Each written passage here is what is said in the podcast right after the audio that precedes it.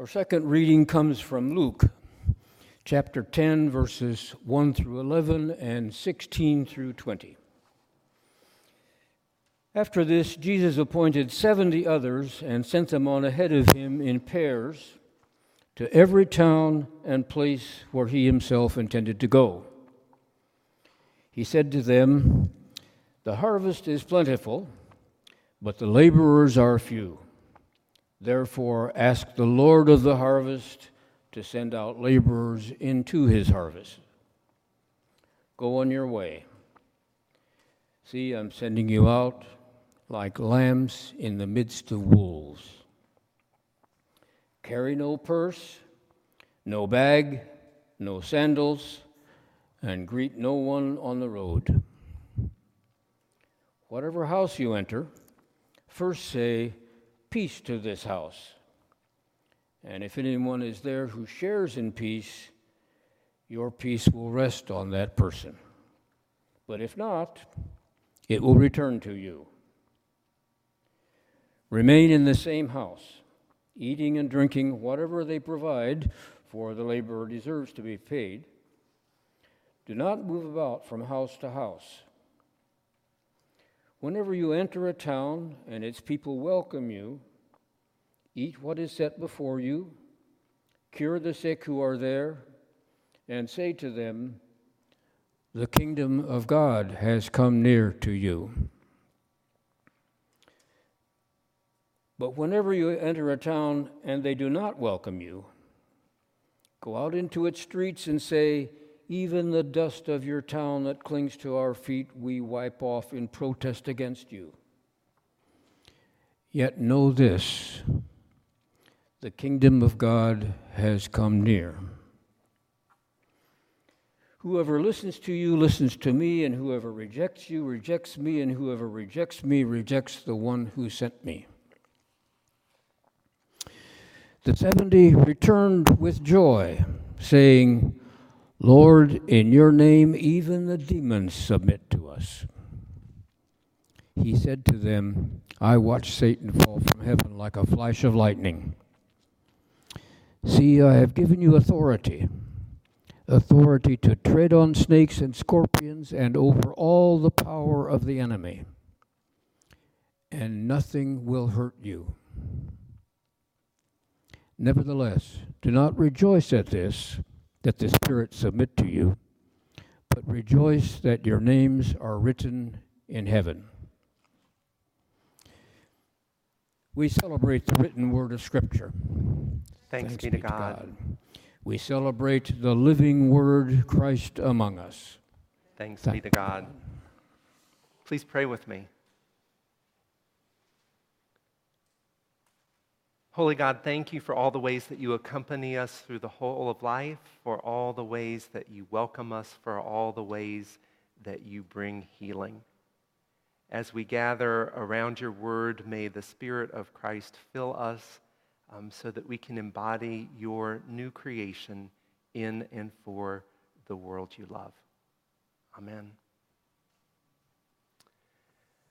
This morning, we pick back up in our journey with Jesus through the Gospel of Luke. It's been a while. By way of recap, in Advent, we started at the beginning of the Gospel and we looked forward.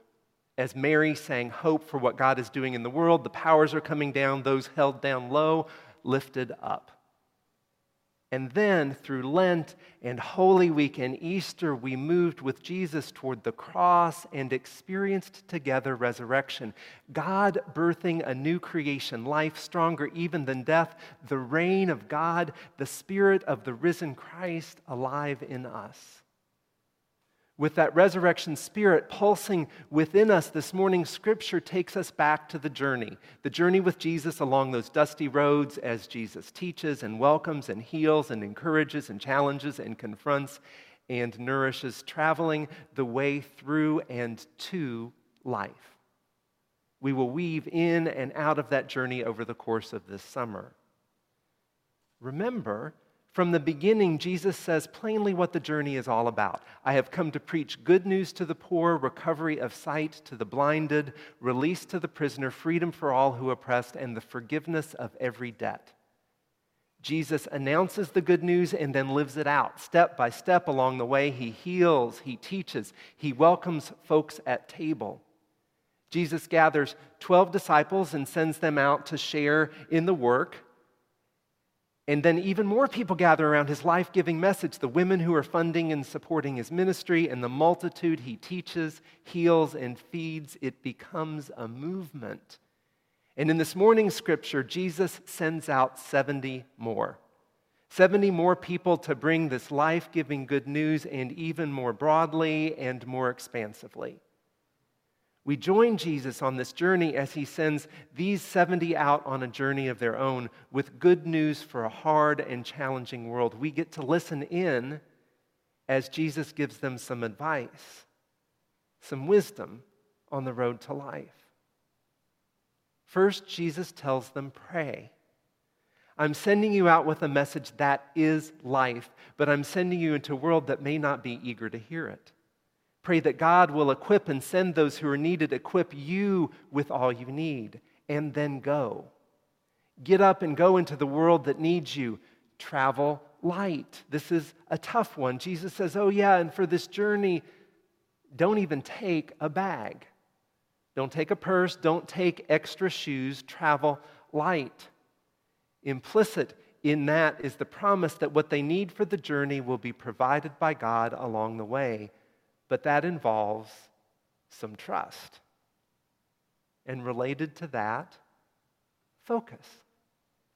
Don't weigh yourself down with more than you need or with distractions. Focus on the task, focus on what's important. Don't even talk to anyone on your way to your destination. Did you notice that? That sounds strange for those sent on a mission to bring good news. Don't talk to folks along the way, but they're to go to that house where they are welcomed to stay and to live the good news there in community. Jesus sends them with what someone has called singleness of purpose.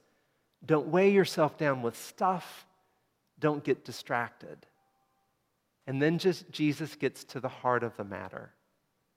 Bring peace wherever you go. The first thing you do when you arrive on the doorstep, bring peace. And if that peace is received, great. If not, carry it on to the next house. And where you bring and find and share peace, share the good news. This is what it is all about. The kingdom of God has come near to you. This new creation that God is bringing into the world, that's turning the world right side up, it's here right now, right here, all around you. Bring that good news. Let's live that good news now. Embody it with whomever you encounter, transcend the barriers that the world puts in your way. Now, this may not be as obvious to us in Jesus' instructions, but it would have been to those who first heard them. It's in Jesus' insistence that they eat whatever is put before them.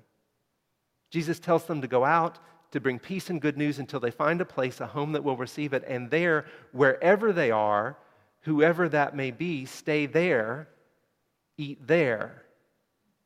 Keep in mind, they come from a tradition that puts high value in maintaining dietary rules. You don't eat just anything, you don't eat with just anyone. Put that aside. There is no us or them, no out or in, no clean or unclean. When someone pulls out a chair at their table, you take a seat and eat what is set before you, wherever, whatever, whoever. Receive the hospitality that opens up to you. And then heal the hurt you find. Tend to the needs that come your way. Engage the lives of the people you meet. And if folks reject you along the way, well, then shake the dust off your feet. All the extra baggage, all the mess you experience along the way, don't let the rejection hold you back. Shake off the dust and keep moving. Keep moving into grace. Pray, go, travel light focus, bring peace wherever you go, share the good news, transcend barriers, receive the hospitality that opens up to you, heal the hurt you find, shake off the dust, and then keep moving into grace. That sounds like pretty solid advice for the journey. for them then, and it's not too hard to imagine what that might look like today, particularly that admonition to travel light, particularly in this season of summer travel. This window has opened up in pandemic for, where, for the first time in a long time, folks are setting out to travel. We're remembering what it's like to pack our bags and to set out, and it's not too hard to remember what it's like to pack too much. I'm just back from some travel, and, and we know those folks. I'm sure not us, who load up a big suitcase and then maybe another big suitcase for a long weekend. Those large suitcases have rolling wheels now, and, and we watch as they maneuver those bags through the airports kind of awkwardly up the escalator. And it's even more complicated in a world where the streets might have cobblestones. There's no hiding it there. I've seen it. It's the, those, big, um, those big roller bags across the, uh, across the cobblestones. And the only thing that gives me any comfort is that I know that my a little smaller bag doesn't make quite as much noise. And then we know there's folks on the airplane too. Again, I'm sure not us, who, ha- who are trying to avoid the unjust baggage fee for checking your bag. And so they've tried to cram everything into their overhead bag and cram it up in that overhead compartment, even though it won't fix, fit. We know what that looks like. I remember a friend of mine whose dad said, You pack it, you carry it. Travel light. We can understand how that could be good advice. We're talking this summer about living an imperfect life well. Part of the reality of that imperfect life is that it's pretty certain that we will always be carrying around a bit too much baggage. For some of us, many of us, it may be actual stuff. We live in a capitalist, consumerist culture bent on acquisition, and for those who benefit from those systems, there's always the propensity to acquire more than we could ever need. And there's other less literal, but just as real baggage. We may be carrying around worry worry for this world, worry for our families, worry for so much that feels beyond our control. We may be carrying around a past that just won't let us go, regret. Or maybe we're weighed down by perfectionism, that unrealistic expectation that we can do everything all the time and do it perfectly, the opposite of grace abounds. Or maybe it's envy or self image and that all too easy temptation to compare ourselves to others, or stress, or an obsession with all the screens in our life, our phones, or a to do list with a month's worth of work that needs to be done all by next week. All of us have some baggage that weighs us down, that keeps us from tending to the places that matter most. There's this great line from the musical Rent I'm not looking for someone without baggage. I'm looking for someone whose baggage goes with mine. Jesus stands before the 70, sending them out into a challenging world carrying peace and good news and liberation and love, and he says, Travel light. It's helpful advice. And there's some real substance there. Look at what Jesus does. Jesus puts at the center of things, at the heart of their journey, what really matters. At the heart of all that Jesus describes, there are these moments where the traveler is welcomed in, the table is set, a place where people gather, Peace is exchanged, good news shared, the weary and hungry fed, the hurting healed, a place where barriers crumble. These are moments where the good news comes to life and we see it. The new creation embodied and alive. At the heart of all that Jesus describes, there is this place to which the traveler can return again and again. This journey is grounded and sustained in community, community that embodies relationships of mutuality and interdependence and healing and life. The 70 set out on that journey and then they return, the scripture says, filled with joy, having experienced the healing power of Jesus in their hands. The love of Jesus at a table with no barrier and no separation in rooms filled with peace. Jesus puts at the center of things what really matters.